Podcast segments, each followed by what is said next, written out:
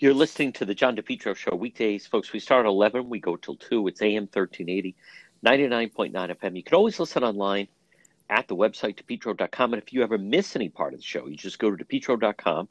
Brought to you by justangelsonline.com. Just Angels, uh, sponsor of depetro.com, where you can click on radio show, and then that way you can uh, listen to uh, any episode that maybe you missed or, or any show that you missed. Folks, it's time for, uh, we've been covering the Jeff Britt trial, and uh, joining us right now is our legal uh, analyst and expert, and he is one of Rhode Island's top attorneys, attorney Tim Dodd.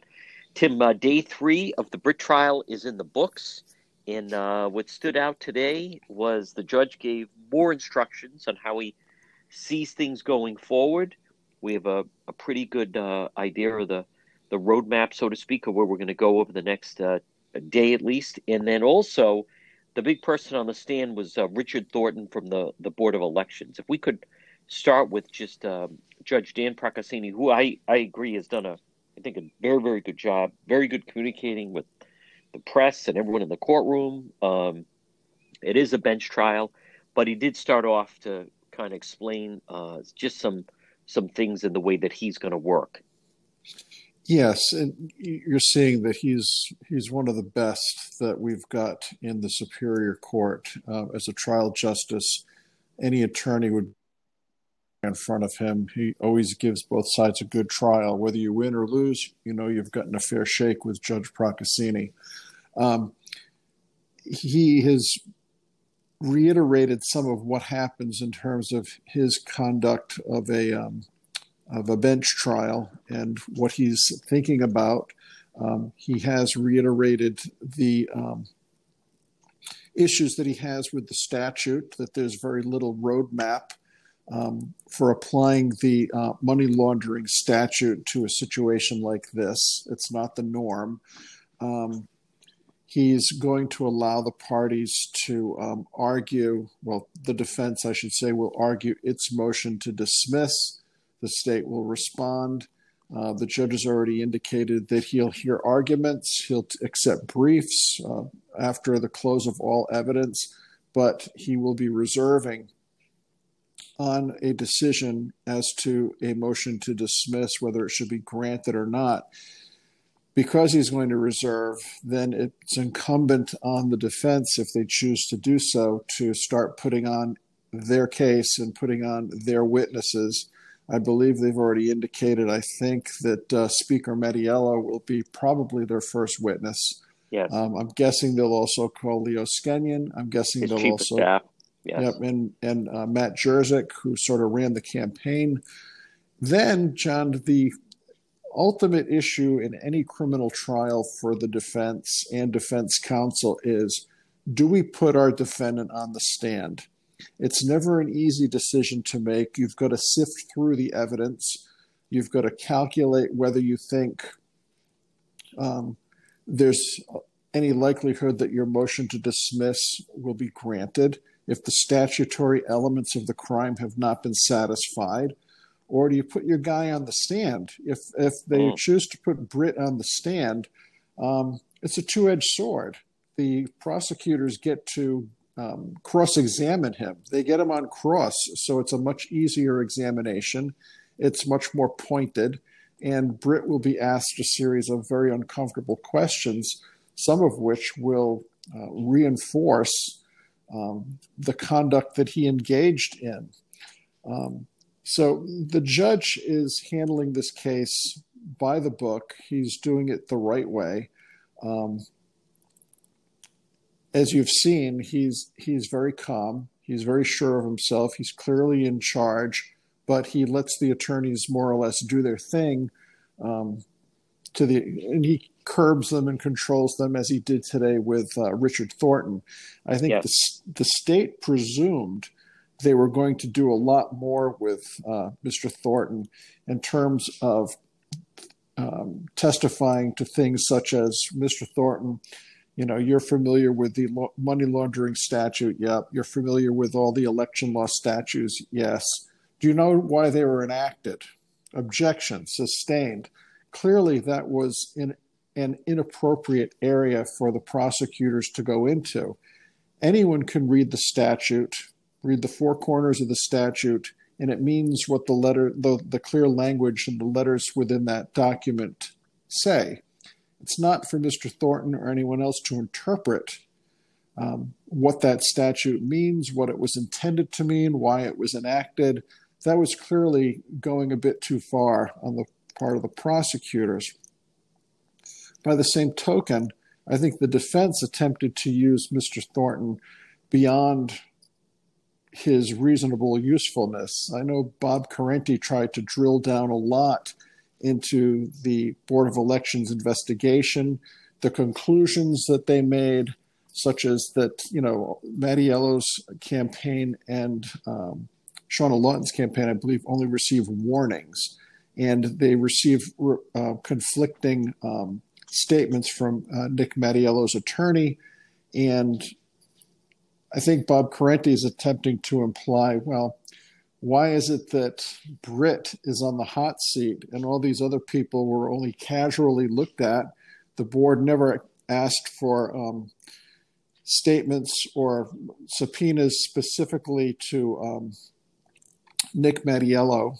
Uh, so he never really had to answer, nor to Leo Skenyon. He never really had to provide specific answers. Um, I, I, I would say that Nick was answering through his attorney, who at first said there was no collusion. And then I think when more facts were discovered, uh oh, it looks like Britt was doing these um, various things with cash. They amended yep. their response to correct it and say, no, no, there was collusion. So Bob Corrente attempted to make a lot out of that.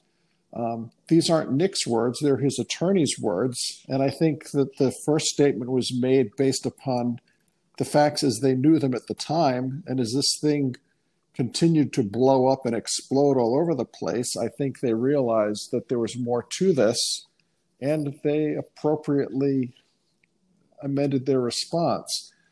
The judge wouldn't let Bob Corrente go into the whole exploration of everything the Board of Elections did. It's more or less right. irrelevant. Whatever they did, whatever right. they concluded, it doesn't get away from the central facts that allegedly Britt gave cash to people to convert into checks to illegally provide money to a campaign. And that's right. the long and the short of it. Yes. Now, Tim, um, also, I mean, are, do, do you think if, if Britt's going to be on the stand, would it most likely be tomorrow or Friday, or do you think he takes the stand? Because that wasn't even discussed that's always the the last decision that defense counsel and the client, Mr. Britt, have to make. That's the real gut check. Do you put your guy up, or do you go without him getting on the stand? Um, yep. I think a lot will have to ride on what sort of quality of um, information they get from the speaker, from Leo, and from Matt Jerzyk. I mean, clearly, John, Matt Jerzyk, there's a paper trail with Matt Jerzyk. He, I think, had a hand in preparing the flyer that went out as from the the mailer, the, the mailer right. from uh, the Shawna Lawton campaign. Yes. Okay, so he he composed it. He helped draft it. Okay, so he was in touch with Brad Dufault in terms of getting it printed. The, yeah. the real central question is did he know that this was all being right. created with cash money that was filtered to these people to then kick the money back to um, uh, Brad Dufault's company. Um, Eddie Cotugno sees Jerzyk allegedly and Britt go off for a little bit of a whisper when they were figuring right. out if Ed could give the money or should it be the wife. Um, Ed is speculating on what they discussed. He wasn't there they were out of earshot. So I'm sure Britt's going to say, Yeah, this is what Matt told me to do. And I'm sure Matt's going to say something totally different. Do you think Ed's the right guy? Um, yeah. So it's going to be two different stories. Further, and I, I, think I've said this before, but Bob Corrente keeps complaining that only Britt was prosecuted. Yes look at look at all the shenanigans with all the other players. Why is it yeah. that only my guy has been indicted on this thing? And trying to get Thornton to say in all his years there, only, I think, a half dozen people have been referred over to the attorney general for further investigation. But, but it is what it is. And to the right. extent that he wants to point fingers at potentially the speaker or Leo or Matt or somebody else, the statute of limitations is run. There's no criminal liability for them at this juncture. So if they could have been prosecuted, they might have been prosecuted. It doesn't really matter at this point, unless he's going to prove that the Board of Elections and or the Attorney General's Department had a special uh, vindictive um, motive to get Mr. Britt specifically.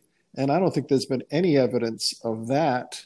Um, I don't think he's going to be able to prove a selective prosecution it's a prosecution for the guy who gave the cash and came up with this whole scheme. So I don't really know. I you know, don't know funny, Tim Dodd, it, it, it seems like a, and again, Bob Corrente, everything you said. I mean, the guy's very skilled. He's very thorough. And I'll even say, of the two camps, I'd say the judge, uh, kind of, you know, he holds him in high regard as someone that's attended different trials. I think it kind of reminded me of um, you know, Richard Egbert was very knowledgeable, and Judge Torres during Plunderdome, he recognized that, and I, it was just a sense. He, to me, he treated him in, a, in, a, in a certain regard than he did other attorneys. Nothing against the prosecutors, but he seems to call them out a little bit more as opposed to Corrente. But that said, Tim Dodd, it, it almost seems a defense of a yeah, but like yeah, he, you know, my guy did this, but what? Look what the other guys did, and I just I just don't understand how that's going to get him off because something you said, we saw it repeatedly. This, uh, well, it went into the afternoon, a little bit early afternoon in, in court, and that was when the judge was talking to uh, defense attorney Bob Corrente, former U.S. attorney, and he was saying, Does this part have anything to do with your client and the money and the charges like that? Like he kept bringing him right back. This is all sounds all very interesting, but what does that have to do with this case? And and and Tim, it seemed the real answer was it didn't. He was just trying to make an example of, hey, my guy is the only one that got jammed up on this whole thing. And they didn't look into the other guy sufficiently, and my guy is left holding right. the bag for this thing.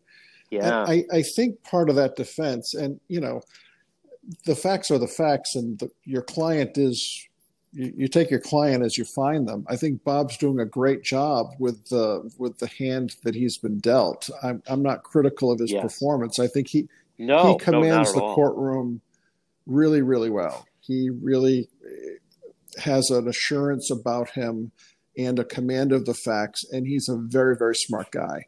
So he's doing yes. the best he can with the cards that he's got to play. But I think part yeah. of this is at the end of the day, if the if the court finds Britt guilty of one or the other of these charges, I can't for the life of me think that he's ever going to come up with a sentence which would be five years, 18 months to serve. Um, I always thought that was a little um, a bridge too far for the prosecution. That was a big ask. Certainly, this is this is in hmm. the realm of public corruption. If he's found guilty, a message has to be sent um, so that other campaigns don't um, involve themselves in this sort of dirty pool. But um, I, I would be surprised if the judge finds this guy guilty that any sentence would be even close to what the prosecutors were recommending because it is small potatoes financially. Um, I think it's probably something that a lot of campaigns do and they don't get caught, if you will. I, I, I don't think this is an aberration in the world of campaigns. Lots of things happen um, that the general public doesn't know about. And it almost, I think, for those in that business, they don't think of it as being something illegal. They just think it's the way business is done. Even Ed Cotugno said, I didn't see anything wrong with it then. I still don't see anything wrong with it. So, you know they're they're in that political bubble where they don't perceive their conduct as potentially criminal right I, I think, as someone that was there, I think Ed Cotugno would be hard pressed to find anything wrong with anything that they do in the nature of a um, in a campaign. Um, Tim, before and then, folks, Tim is going to join us uh, a little bit later with our, our legal segment. So, I guess the big question, um, again, I know tomorrow this seems to be to me uh, axe grinding.